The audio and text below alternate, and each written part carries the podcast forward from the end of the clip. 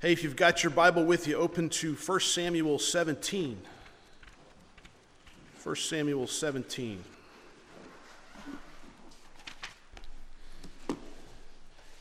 Anybody that, that knows me, and if you've ever sat with into, into counseling with me of any sort or spent much time with me, there's usually comes a point where I'll look you straight in the eye and tell you to put your big boy pants on. It's time to act like a man. And that's fun advice to give, you know. But uh, yesterday, I had someone give it to me. And, and, I didn't like getting it that way sometimes, you know. I was, uh, I was talking to uh, Brad uh, Miller uh, from Brad's, Brad and his family are missionaries down in the Amazon jungle. Uh, they're ministering to some indigenous tribes down there. They actually go live among them. And I was talking to Brad, and we were exchanging prayer requests because our church prays for him and his family on Sunday night. And, and one of the requests I said to him, I said, You know, hey, Brad, I'm teaching a men's conference, and I'm, I'm teaching all four sessions. And, you know, I've never taught four sessions in a day before. You know, usually one or two messages, and, you know, four is a lot. And, uh, you know, he didn't, he didn't tell me to put my big boy pants on, but, but he might as well have said it. You know, he said something to the effect of, well, at least you're prepared, aren't you? And I said, well, yeah, I'm prepared. And he said, well, at least you're prepared. When I go into the jungle, I never know what they're going to ask. He goes, I, I, I, prepare a message or two, and then they want to sit all day and all night and talk. He goes, so I'll sometimes teach, you know, all, all day long, you know.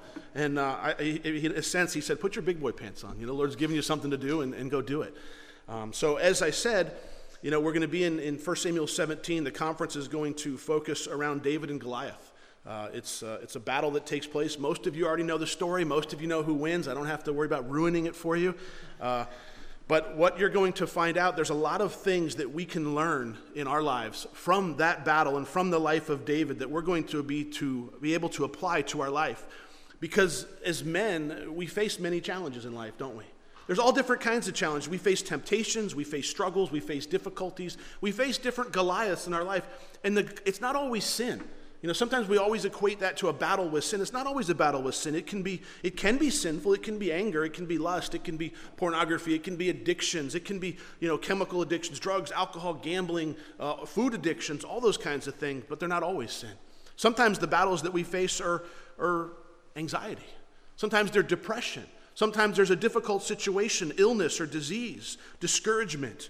Maybe there's relationship problems or, or even a lack of a relationship problem, loneliness sometimes, whatever, whatever it is, singleness, sleeplessness.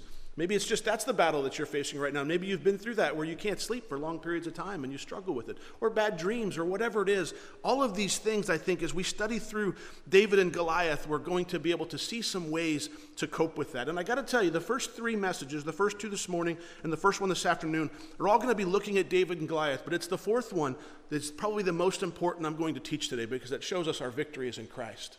That he is our David. He defeated Goliath on our behalf. So if you can only be here for one or you have to leave or whatever, don't miss the last message because it's probably the most important.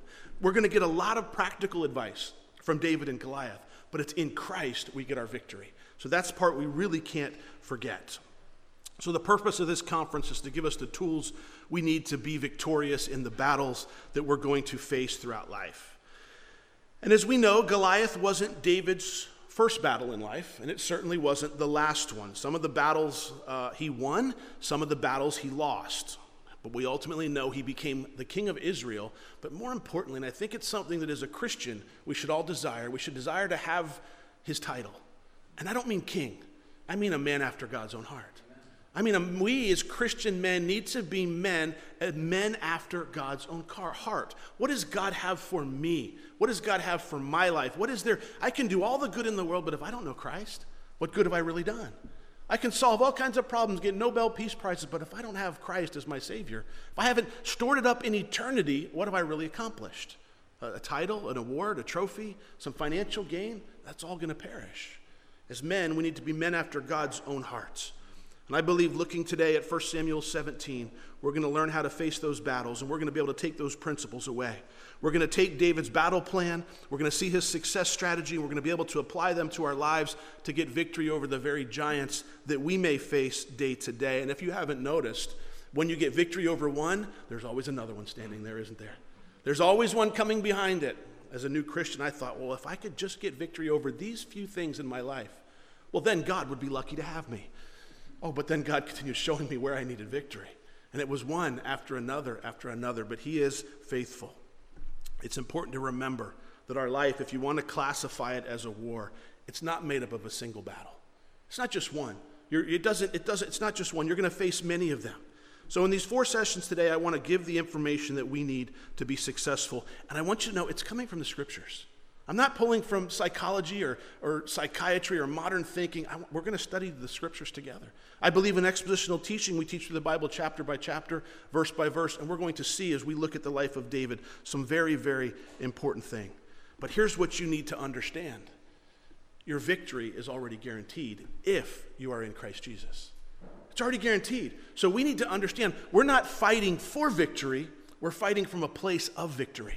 We're already victorious. And as we face these battles, yes, they're going to face us. But if I fail in a battle, I don't lose a victory. I just have to get back up and keep fighting. We're victorious in Christ Jesus. That's what we need to remember. And in Philippians 1 6, he said, Be confident, being confident of this very thing, he who has begun a good work in you will complete it until the day of Christ Jesus or until the day of Jesus Christ. So the work's begun in the life of a believer. He promises to finish the work. We just have to do our part and be faithful and be obedient to Him. That's one of my favorite verses because every time I mess up, every time I fall short, I think, Lord, I can't do this. Why did you pick me? What's the. Because I'm not done with you yet. I'm still shaping you. I'm still molding you. I'm still teaching you to be more like me. Yeah, but you're the pastor. You should already have that down. Oh, no. Don't think for a moment that I'm any different than any of you guys, and the pastors that are here will tell you all the same thing. It doesn't matter if they wear a robe or don't wear a robe. All of us are human beings. We're all men. We all fall short of the glory of God. And we all face the same temptations and the struggles with our flesh. It may manifest itself in different ways in different people's lives, but it's still the flesh that we have to face every day. And if we're not faithful, if we're not careful, we can fail. But I also have to warn you of something. As we study through these scriptures this morning and today, I can't do it for you. I can't fight your battle for you. I can't come out and tell you to say no to your flesh. I, nobody can do it for you. I can give you the biblical information, I can give you the scriptures and the weapons that you need to fight the battle, but you need to be obedient to the work the Lord's calling you to do. It's between you and Him, not between you and your pastor and Him, or me and you and Him. It's between you and Him. Oftentimes, guys say, I need an accountability partner. I said, You've got one. Who? The Lord Jesus Christ will hold you more accountable than I ever can. The Holy Spirit is better ministering to you because you can lie to me, but you can't lie to Him. You want to be accountable? You can come in here and tell me, uh, How was your week? It was great. And the Holy Spirit's going, No, it wasn't. You, you know what you did. You know what you said. And I'm going, Great, fantastic. You're doing great, man. Keep it up. And the Holy Spirit's going, No, you're not. You see, He's the one that will hold you accountable. He's the one that we're responsible to. It doesn't matter what the pastor thinks of you or what your friends think of you. It matters what does the Lord think of me? When I lay my head on the pillow at night, have I been faithful to Him today? If not, I repent, and tomorrow's a new day. Isn't that a cool thing that He gives us? We're not going to win every battle. And just because we lose a battle, we do not surrender and quit. We do not quit and give up and go, oh, well, I guess I just wasn't cut out for this. If God wanted me to have victory, then He'd take away my desire. That's not the way that it works. That's not how it works. We don't quit, we don't give up. Many battles will be lost in your pursuit of victory. It's going to happen. It's life. In a war, not every battle is won. Not everybody, not every bat, single battle is won. And our mindset is not this battle, our mindset is eternity. Eternity. The things that we're doing here, the things that we're winning here, the things that we accomplish here matter in eternity. That's, the, that's where we're seeking to get, not just here on this earth. Now let's pray and, and take a look at 1 Samuel 17. Lord Jesus, you've given us your word, your scriptures, the book to tell us and to teach us by. And as we look at this story, as some people would even say it's fake, it didn't happen.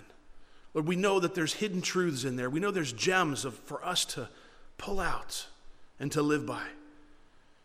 Lord, I just pray that as we open up your word this morning, we would also open up our hearts, to bow our hearts before you, to see is there a battle that we're facing? Did we come in here fighting? Lord, may you teach us and show us your ways. In Jesus' name, amen. Follow along with me as I re- read the first 11 verses there, and then we're going to come back and we're going to talk about them. 1 Samuel chapter 17, verse 1. Now the Philistines gathered their armies together to battle. They were gathered at Succah, and believe, in, which belongs to Judah. They encamped between Succah and Azekah in Ephes Dammim. And Saul and the men of Israel were gathered together, and they encamped in the valley of Elah. And they drew up in battle array against the Philistines. The Philistines stood on a mountain on one side, and Israel stood on a mountain on the other side, with the valley in between them. And a champion, a champion went out from the camp of the Philistines named Goliath from Gath whose height was six cubits and a span. He had a bronze helmet on his head. He was armed with a coat of mail, and the weight of the coat was 5,000 shekels of bronze. He had a bronze armor on his legs and a bronze javelin between his shoulders. Now, the staff of his spear was like a weaver's beam, and his iron spearhead weighed 600 shekels, and a shield bearer went before him. Then he stood and he cried out to the armies of Israel. And he said to them, why have you come out to line up for battle? Am I not a Philistine? And you, the servants of Saul? Choose a man for yourself. Let him come down to me. If he is able to fight with me and kill me, then we will be your servants. But if I prevail against him and kill him, then he shall be, then you shall be our servants and serve us. And the Philistine said, I defy the armies of Israel this day. Give me a man that we may fight together. Then Saul and all Israel heard these words of the Philistines. They were dismayed and greatly afraid. In these first 11 verses, we see there's a battle taking place. The Philistines have come and they've encroached on the Israelites' territory. They're in the land belonging to Judah. The last time they fought, it's not a first time they fought, the last time they fought in 1 Samuel 14, Israel was victorious. But this time, as they're camped there in the valley of Elah, the people, the, the Philistines who live on the coast of the Mediterranean around the area of Gaza, which was Gath, Gaza, they're moving in towards the valley of Elah. Isn't it funny that's still being battled today? Where's all the problems in Israel right now? In the Gaza Strip, right? That was Gath, that's where it was. So as the, as, the, as the Philistines are moving into Israeli territory, there's a standoff there in the Elah Valley. You can go to the Elah Valley today. We've been there. There's a mountain on either side right now today. There's a large wheat field in the middle, a big valley that's there. It didn't look like I expected it to the first time I saw it, but it's still there. They're there in the Elah Valley. And the very first thing I want you to take notice of, there's a battle. There's a battle. You see, some people are surprised when they're in their life where there's a battle. I, I didn't expect this kind of stuff to happen. Well, somebody told me if I got saved that everything would be okay. Oh, no. It will be okay in the end, but there's going to be some battles along the way. The first thing we notice is there are battles in this life, and they are certain. You will face them. If you're not in one, praise the Lord, but you're coming into one. It'll happen. It's, it's coming down. I hate to disappoint you, but it's happening. Maybe you're just getting out of one, praise the Lord, but there'll be another one after that. There's, there's one coming. The battles are certain. We will face them until the day we meet the Lord face to face. When I first got saved, I faced these battles that I thought they were on the outside. They were things that were obvious. I struggled with uh, pornography. I struggled with using bad language. I, I, struggled with, I like to drink. I, wanted to, I, don't, I don't think I had a problem. I just liked it. And I didn't want to quit drinking. I struggled with these things, and I had this idea in my mind at one point. And, and for me, the hardest one that I overcame was pornography. I had this idea in mind if I could just overcome this, then I would be the model Christian. Then I would be perfect. Then, then God would be lucky to have me. And I thought, this is great. I can make him. He, he, God, you're lucky that you got me on this one. Just help me get through this one thing. Just help me get. And then, you know what? You overcome it, and you realize, wait a minute. That, that, that wasn't my only problem. I, I was just too blinded by the battle in front of me to see the war going on inside of me. It wasn't the only thing I had to face, and even today, it's one after the other. Every time I overcome something with the Lord, you know what He says? Oh, there's something else. I want you to worry about that attitude. I want you to worry about that sarcasm in your life. Oh, look there. You got angry. Why'd you get angry like that? You didn't, there was no need to get angry there. Why did you say that thing? You, you said something you didn't really mean. Why did you do that? You see, as we grow closer to the Lord, we're going to face battles and we're going to receive victories, but I don't know that we're going to be done until we see Him face to face. That's when He says the work in us will be done. We'll be ready to meet Him face to face whenever that is. And some men look at these things that are going on in a guy's life and they say, well, that's kind of girly, isn't it? Why do you want to be more compassionate? Why do you want to be more caring? Why do you want to be more loving? Those are kind of girly traits. Listen very carefully. drawing closer to the Lord does not make a man more feminine.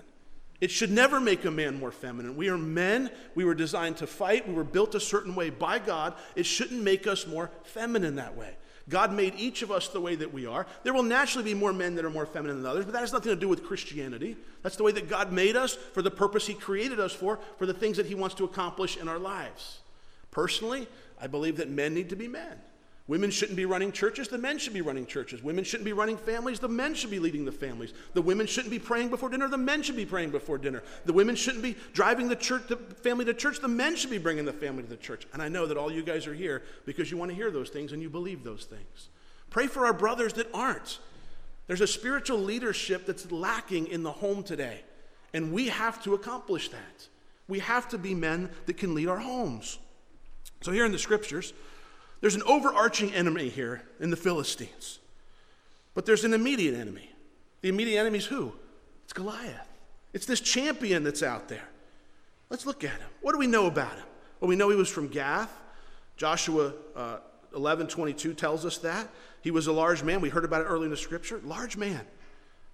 Approximately 8 foot 5 to 9 feet 2 inches tall. Now, talk about a basketball career. Huh? Large man. And you know what we always hear? No, that's impossible. There's no, the largest man in the world is taller than that. There's other historical books that talk about giants being seven cubits tall, and Goliath is only referenced as six cubits tall. That's about 18 inches as a cubit. So you, it's, it's not the, this, this is something that histo- history documents. It's not just some Bible folklore that, oh, it's impossible that somebody could be that tall. A large man. It, his armor, the stuff that he, he was wearing, it matched his strength. It was big and strong, just like he was. He had a bronze helmet. He had a coat of mail. That's, that's, that's uh, scales, basically. They would make scales to be like a shield their bodies from swords or from arrows, and they would hang on their chest or hang on their legs so that they couldn't puncture through them. He had a, he had a coat of, uh, of mail that was made of bronze. Said it weighed 5,000 shekels. It's about 78 pounds, in case you're wondering. 78 pounds of body armor, if you'll think of it that way. It was on his legs as well. The javelin between his shoulders, it's probably a small spear, like a backup spear, or it could have been a shield between his shoulders that he would, he would take a small shield, sling it over his back, and put it across his back. An entire shield coming between his shoulders. His spear was like a weaver's beam. Now that doesn't mean anything to us. We don't really know what a weaver's beam is, but to them it was impressive. It was thick. It was something. It was bigger than average. The spearhead was iron, weighed 600 shekels, 17 pounds. How far do you think you could throw it? That kind of weight. Bible scholars suggest that the total weight of all of his armor, his equipment, everything that he had on was between 150 and 200 pounds. Think about that 150 to 200 pounds. How big of a man would it have to be to carry that? Your average military sack is 60, 70 pounds or so. 150 to 200 pounds. Not only would he have to carry it, he'd have to be able to fight in it. He could do battle in it. It was part of what he wore. Who was Israel, Israel's enemy here? The Philistines was the overall enemy, but Goliath was the one facing them immediately. You know, Satan works the same way in our life. He's our overall arching enemy, isn't he? He's the, he's the main enemy, but doesn't he use different things in your life? Doesn't he use different certain circumstances, specific things against you? Sometimes it's desires of your flesh, fears of your flesh, the guilt of your past. Doesn't he use those kinds of things? Anybody ever feel guilty about their past? You don't deserve to be a Christian. You're not worthy to teach the Bible to your wife and family. You don't even know the Bible. Don't teach them. Don't ever teach. Don't, no, you don't even. You're not qualified to teach a Bible study in your home. Don't believe those lies. Satan works the same way.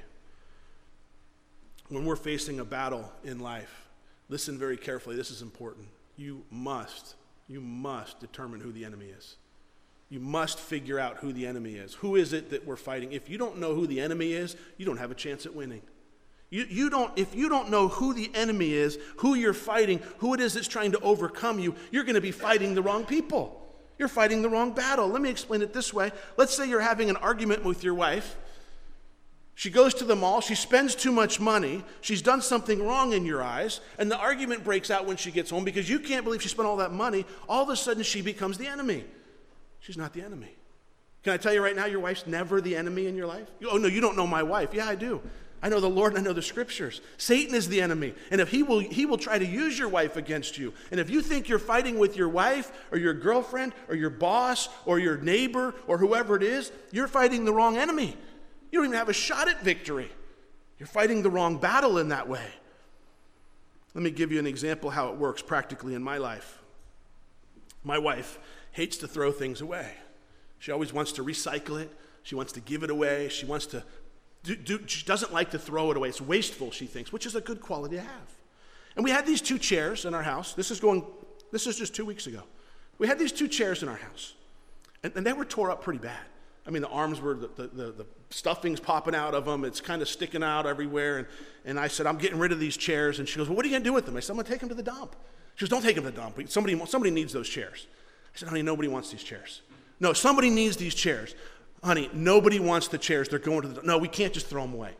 So, being a good husband, I brought them down to the church, put them in front of the church, and I stuck a sign on them that said free. This was on a, uh, I think it was on a Thursday. Well, maybe I don't forget what day it was. It was the day before garbage day. So, what was it? On a Monday. Monday morning, I drop it off. Now, I'm, I'm, Monday is kind of like my day off. I, I, I try to take Mondays off, not always. But I figured Monday, I have time to drive this to the dump. So, but I'll put it, it's Pennsylvania Avenue. Somebody's going to need a chair. You know, I mean, it's, it's better than nothing, right? So I put the free sign on there. I call Kevin about 5 o'clock. I said, Hey, are the chairs still there? He says, Yep, they're still there. I said, Maybe the garbage men will take them the next day. So I come in Tuesday morning, and guess what? The chairs are still sitting there. The garbage is gone, but my two chairs are still, nobody wants them. Nobody wants them. So I take a picture of them. And I send them, I text them to my wife. I said, Look, even the garbage men don't want these chairs.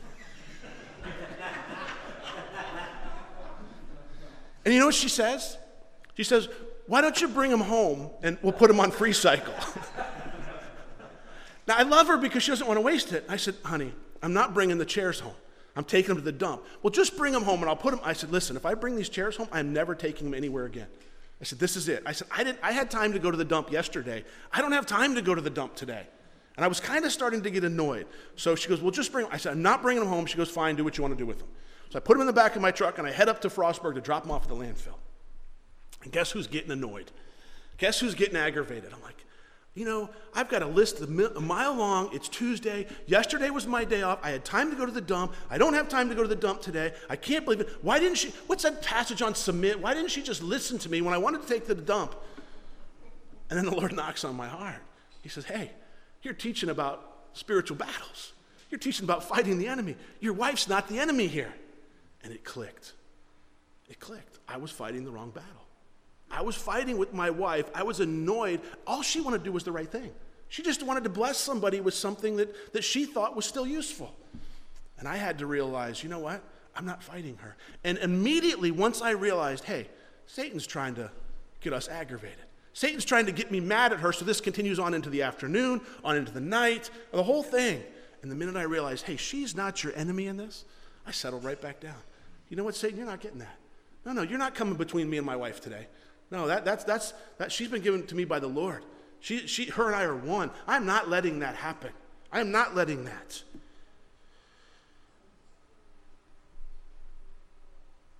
On the way to that landfill, everything turned the moment I realized who the enemy was in that. You see, I was convinced on the way up there that it was her. And once I realized I am fighting the wrong battle, I was able to put everything into perspective. Once I realized it, my heart immediately changed, not just my mind. My heart changed. I was fighting the wrong place. I'm not going to give him that control. If you want to be victorious in the battles that you're going to face today, while you're sitting here, even when you leave here, when you get home and your wife says, Well, you didn't get anything done today and it's going to rain tomorrow, you got to remember who's the enemy. If you don't know who your enemy is, you can't properly defend yourself and you can't properly attack. You don't even know who you're fighting. Identify the Goliath that you're facing, and then you will know who you're fighting. Then you can identify the tactics of the enemy and defeat them. It makes so much sense, doesn't it? But if we don't know who we're fighting, if we don't get it, then we're going to be fighting the wrong battle. The apostle Paul understood this. For in Ephesians 6:12, I would love to teach this whole section, but I don't have time. He wrote this. For we do not wrestle against flesh and blood. Flesh and blood. Who's that? Our wives, our bosses, our neighbors, our ex wives, our friends, our family. We do not wrestle against flesh and blood, but against principalities, against powers, against the rulers of the darkness of this age, against spiritual hosts of the wickedness in the heavenly places. The battle is not against those who are flesh and blood. It's not your wife. Your wife, your boss, whoever it is that you're doing battle with on this earth is not the true enemy. That might be the thing that the enemy's using, but you've got to realize who the enemy is and where you're fighting in the realm that you're fighting in, and then you will be able to find the victory. Who's the enemy? Satan. What does he want to do? He wants to destroy you, he wants to bring you down and he will use everything he can. And if you don't think that he'll use your wife or your girlfriend or your mom or your dad or your brother or your sister or your family member against you, you are sadly underestimating your opponent. He is much smarter than you, he knows the Bible better than you, and he will do everything he can to destroy you if you're not careful. Now, let's get back to uh, verse 8. We know battles are certain. We see the importance of identifying the enemy in our life. There in verse 8, then he stood, this is Goliath there. He stood, he cried out to the armies of Israel, and he said to them, Why have you come out to line up for battle? Am I not a Philistine? And you, the servants of Saul. Choose a man for yourselves. Let him come down to me if he's able to fight with me and kill me. I'm sure there was a laugh after that. Then we will be your servants. But if I prevail against him and kill him, then you shall be our servants and serve us. The Philistine said, I defy the armies of Israel this day. Give me a man that we may fight together. In looking at this encounter, there's three things that Goliath is doing to the armies of Israel. Three things intimidation, isolation, and negotiation. He's intimidating them. He's seeking to isolate them, put it all on one man's shoulders. He's seeking to negotiate with them. Intimidation, the def- definition there is to make timid or fearful. He wants to make them fearful. It's working. He's doing it physically by his physical stature, and he's also doing it verbally. Physically, Goliath was intimidating. His size was huge, much bigger than everybody else. He was a huge man. His weapons were intimidating. But then he's intimidating verbally also. He's belittling them. He's a man large enough to carry 150 to 200 pounds of equipment and still be able to fight. Notice what he's saying. Why have you bothered to come out to battle? What are you doing here? What, what are you wasting your time for? This is our land. It might be yours. We're coming to take it. You have no, you have no victory in this. You, you don't, you, you're scared, little girls up there. Why have you come out to battle? Why are you wasting your time? Don't you know that I'm a Philistine? I'm a giant, and you're just little men. You're just little peons. You're the little guy. Remember, the scriptures tell us about Saul that he was a head taller than everyone else. The king of Israel was a head taller than everyone else. He was the giant of Israel, if you will. But standing next to Goliath, he was nothing. Does the enemy ever verbally intimidate you? Does he ever try to tell you things? Why are you wasting your time? Why are you wasting your time? You're not a very good Christian. I don't know why you bother going to that church. Everybody there is a much better Christian than you are. You, you, you don't really read your Bible. You only, you only pick it up on Sunday. I don't, know why you're wasting your time going there. You're just, you're just going to bring everybody else down. Oh, you'll never be able to quit drinking. Oh, you'll never be able to quit doing this. Oh, you'll never be able to do that. Oh, yeah, yeah, yeah. Now that, that's never going to change. And, and you, God can't change your marriage. No, he doesn't want to do that. He just, he's just going to, no, no, you're, you're wasting your time. Do you see how they're being intimidated by the giant? Sometimes we're intimidated verbally too by the enemy. These thoughts come into our head. They need to be expelled and replaced with the truth of God's word. We don't listen to what he has to say. He'll verbally intimidate you. Uh, well, if God didn't want you to look at pornography, he wouldn't have given you a desire for that. He'll say things like that. He, he takes the truth and he twists it. He adds something to it. He takes something away. Now, God doesn't really want you to teach a Bible study to your family because you you don't know enough. You'll probably just misrepresent it anyways, so just, just be quiet. Your wife doesn't really want to pray with you. You're, you're, th- th- she doesn't really want to see you change. Just, you, she might not like you if you change. That's not what, that's not what you want. Do you think the Israelites should look at Goliath and go, oh, well, I guess we're beaten here. Let's just give him the land. Let's just back up. You know, he, he's bigger than us. I mean, let's just go home. Let's just give in. Let's be their servants. At least we'll be alive. That's, that's better. Let, us that's ridiculous sounding. That's absolutely ridiculous. But along with the intimidation, Goliath, I want you to see this, he's also seeking to isolate somebody. He wants to pull him away. Give me your best man. Give me your warrior. Give me the one that you think can handle me. Let me isolate them, pull them away. Right down here in the valley, you and me. Come on, just all of us on one guy. Put it all there. Who is it? Who is it? Any one of you. Come on, send it down. He's looking for isolation. Choose a man for yourselves. Let him come down to me. Do you know the enemy seeks to isolate you from the people of God, from the fellowship with God? He wants to pull you away. No, no, you don't have time to go to church on Sunday. It's too nice of a day. There's stuff going on. There's a football game you got to go see. He wants to isolate you. No, no, you've got, there, there's more important things. And it's not always for something sinful. I've watched, I can't tell you how many Christians I've watched slip, slip away from the Lord for good things. Because all of a sudden they're not in fellowship anymore, they're not in church anymore. They're slipping backwards. I can't make this. I can't make that. I used to serve, but, but I've got this new job going on. I don't have time. I, have got this going on, and, and I, I, just don't have time to be there at church anymore. And, and, and I'm praying for you guys. And you watch it. Casting Crowns had a song called A Slow Fade. That's what it is. They slip back and they slip back and they slip. Instead of being fully engaged, they're just backing off, backing off, backing off. And before you know it, they're looking alone. They're all alone going, How did I get here? You got isolated by the enemy. You left the pack. You left the group where, the, where, the, where you're receiving strength, where you're receiving encouragement. You left. You're on your own there. If you were really a Christian, you wouldn't do those things. Nobody else in the church has those kinds of problems, right? These kinds of things. You ever go to church and have an argument with your wife on the way to church?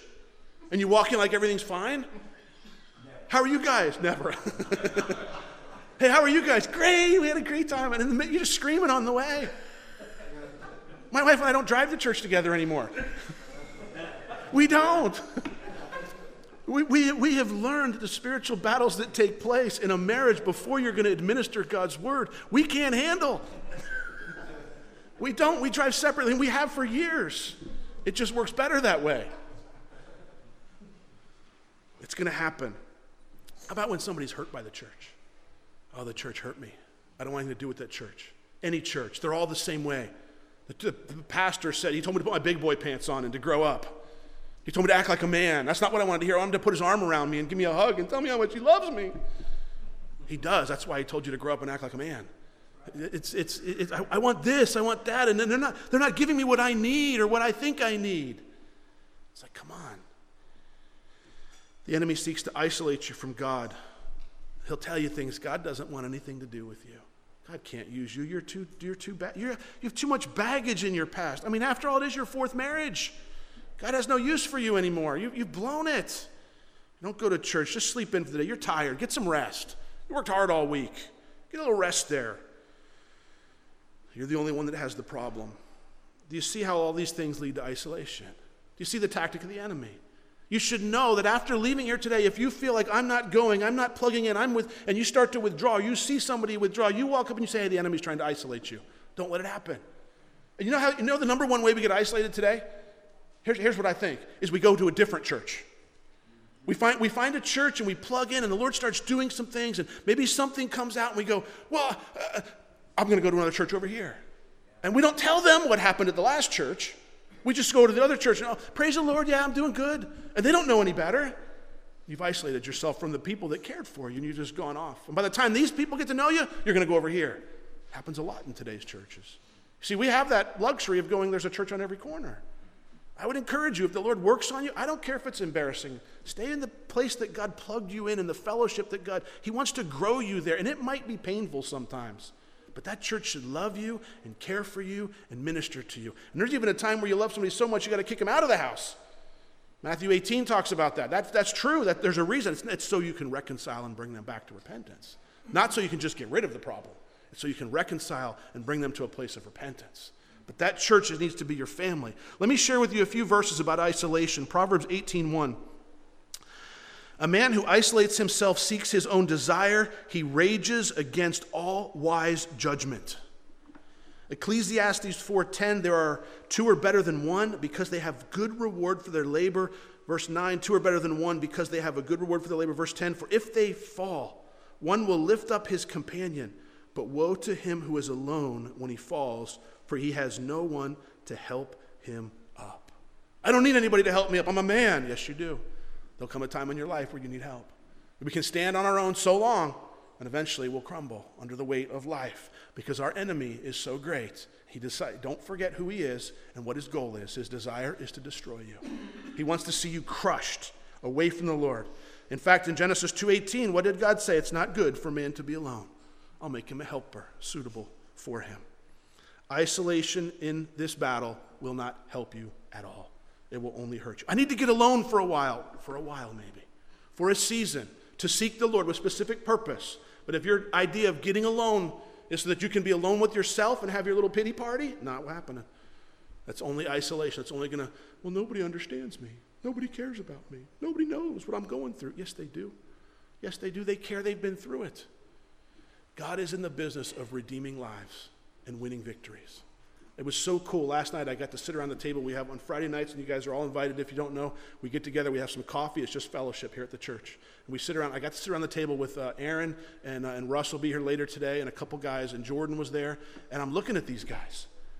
And, and I look, and, and we just looked, just, we took a moment, we talked about the history, how we got saved, and what God had done in their lives. From jail to drugs to all of these things to all of a sudden now it's like, oh, we're serving the Lord. We're, we're, we're we're here together. You know, and, and, it, and one, somebody made the comment, well, church needs to be a hospital where, where sinners can come. I said, yes, it's where sinners can come, but we've been redeemed by the blood of Jesus Christ. We're redeemed.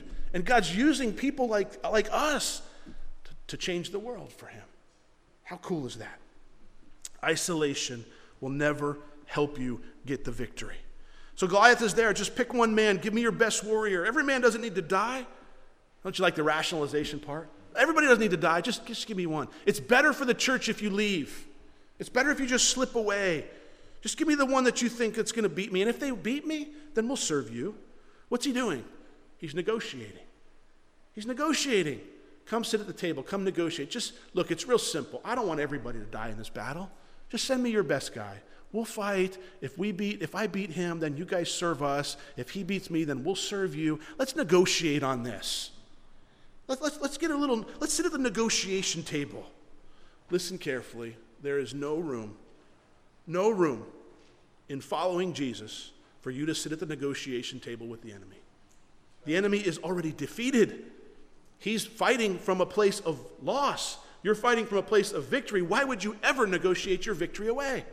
Why would you ever ra- let somebody rationalize you in that? It doesn't make any sense. Do you remember the negotiation between Satan and Eve in the Garden of Eden? Remember how that negotiation turned out? Let's turn there real quick Genesis chapter 3. I just want to read it. I'm not going to spend too much time there. Genesis chapter 3. Eve sat at the negotiation table with Satan. She had no business sitting there. As he said to her, you should let's, let's talk about this, Eve, she should have said no. The Lord has already spoken. But let's look, look Genesis chapter 3, verse 1. Now the serpent was more cunning than any beast of the field which the Lord God has made. He's smarter than you. We need to know this about our enemy. He's cunning, he's wise. And he said to the woman, Has God indeed said, You shall not eat of every tree of the garden? In other words, that's like, Eve, did God, did God really tell you that you couldn't eat of every tree of the garden? Are you sure? Maybe you misunderstood him. Maybe you're not confident. Maybe, maybe he's keeping something good from you. And the woman said to the serpent there in verse 2, Oh, we may eat of the fruit of the trees of the garden. But of the fruit of the tree which is in the midst of the garden, God said, You shall not eat, nor shall you touch it, lest you die. Now, I just want you to know nowhere in Scripture does the Lord instruct Adam and Eve not to touch the fruit that we know of. He doesn't say don't touch it, he tells them not to eat of it. And if they do, he told them why? Because you're going to die. There's a good reason for this, because you're going to die. And look what verse 4 says. And the serpent said to the woman, You will not surely die. She's sitting at the negotiation table with Satan. And what did Satan do? You will not surely die. That's not true. That's not true, Eve. You're not really going to die. What's he doing? He's calling God a liar. He's calling God a liar. You're not really going to die. Well, what do you mean? She should have got up and laughed. But verse 5 For God knows that in the day you eat of it, your eyes will be opened, and you will be like God, knowing good and evil. Do you see the lie? First, he calls God a liar, then he twists the truth. Oh, it's true. When they eat of the fruit, they're going to know good and evil, all right. You're going to be like God. No, that part's not true. You're going to, but you are going to know good and evil. God's, God, God's keeping something from you, Eve. There's something out there that's really better, and God doesn't want you to have it. And she's sitting, she's falling for this at the table. She could have said, No, that's not true. God would never do that. And got up and left. But she doesn't. And we know the story, what happens. Turn back with me to 1 Samuel 17. She eats of the fruit, gives it to Adam. The fall of man brings death and sin into the world forever, for which Christ came to redeem us. Look at verse 11 there in 1 Samuel 17. As Goliath is doing these things, I want you to see the effect that this intimidation is having on the army of Israel. There in verse 11. When Saul and Israel heard the, these words of the Philistine, it says they were dismayed and greatly afraid. They were dismayed and greatly afraid. The word dismayed means to be shattered, means literally filled with terror. These are the people of God. They're filled with terror at the giant standing in the valley. This was Goliath's exact intention. This is what he wanted to do. He wanted to intimidate him. The reason he came out and paraded in front of them in all of his equipment and all of his craft. Look how great I am. Look how strong I am. Look what I can accomplish. You can't stand against me. In any contest, any competition, whether it's on the football field or the baseball field, if you can demoralize your opponent and strike fear in their heart, you're one step closer to victory because they won't even come out to play right. You ever watch that? You ever compete in a sport and watch the team that was beaten before they got on the field because they thought the other team was better? Now, they, we can't beat them. We, uh, used to drive me nuts when I'd coach something. What do you mean you can't beat them? Go out there with the expectation to win. You see, they're looking at their physical circumstance. They're much better than us, they're more powerful than us, they're more stronger than us. And they come to the battle with fear and apprehension. How many Christians won't even do battle with Satan? because they're dismayed. How many Christians don't even, they just give into the battle? Ah, and, and here's how it goes that's the way God made me. That's, that's the way God made me. That's, that's just the way I am. I guess God understands. And God's saying, No, I want to give you victory. I want to show you my power. Yes, you don't have the strength, but I do. And if you'll walk in victory, and they go, No, no, I can't beat that. No, I guess I can't get off drugs. No, I guess, I guess I'm always just going to be nothing. I guess I'm not going to make it. I guess I can't do it. How many Christians will not do battle with the enemy because they're dismayed and greatly afraid? An entire army, an entire nation. The name Israel means governed by God. And I want to show you going forward, they have taken their focus off of their God and they put it on, their, on the giant standing before him. As Christians, we can do the same thing if we're not careful. We can take our focus off of our God and put on our circumstance, and we'll find ourselves greatly in fear and greatly dismayed, literally shaking like they are. Let's take a break from there. Here's what I want to do. Um, I'm going to pray. I'll close this in prayer. I want you to take a few minutes. If you want to read through the scriptures, if you want to kind of jot some notes down, uh, we're going to go back, have some snacks and things like that. Gonna, we have nice long breaks built in. I think we've got uh, almost 45, 45 minutes for the next break. Uh, so I want, I want fellowship as a part of this conference. I want you guys to hang around, get to know each other, enjoy the food. So you don't, what I'm saying is you don't have to rush back there. There's plenty of food. Take a moment or two and pray. Maybe the Lord's speaking to you this morning. Maybe He's showing you there's a, something in your life that needs to change. Maybe you don't even know Christ. Maybe you've never, you've been away. I don't know the circumstance. I don't know the situation with your life. But if you need to know Christ today, make that be the day where you say, Lord, forgive me for my sins. I didn't realize I could be victorious in these battles in life. I didn't realize that. And maybe the Lord's, maybe you've been doing a battle and you've been fo- focusing on the wrong enemy. Maybe it's been your wife or your job or your career or the circle, whatever. You need to refocus yourself. So take a moment Seek the Lord quietly for a couple of minutes. When you're done, come on back. Those that are done early, we'll be back there and just, and just fellowship with us. So let's pray. Father, as we even start this section of Scripture, the truths that you've pointed out are so clear and so necessary. The fact that there is a battle in life, it's certain. We're going to face them. And Lord, the fact that we need to properly identify our enemy, to know who we're fighting against. Otherwise, we can be tricked into thinking flesh and blood is our enemy. And Lord, we don't want to be greatly dismayed. We don't want to be intimidated.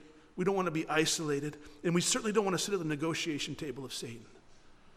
Lord, if we've been there, if we're there now, would you convict our hearts and we repent and come back to you? I just pray for the rest of this conference that you would continue working in our lives. And as men, we seek you individually for a few minutes before we enjoy the treats. May you just minister to us right where we're at. In Jesus' name.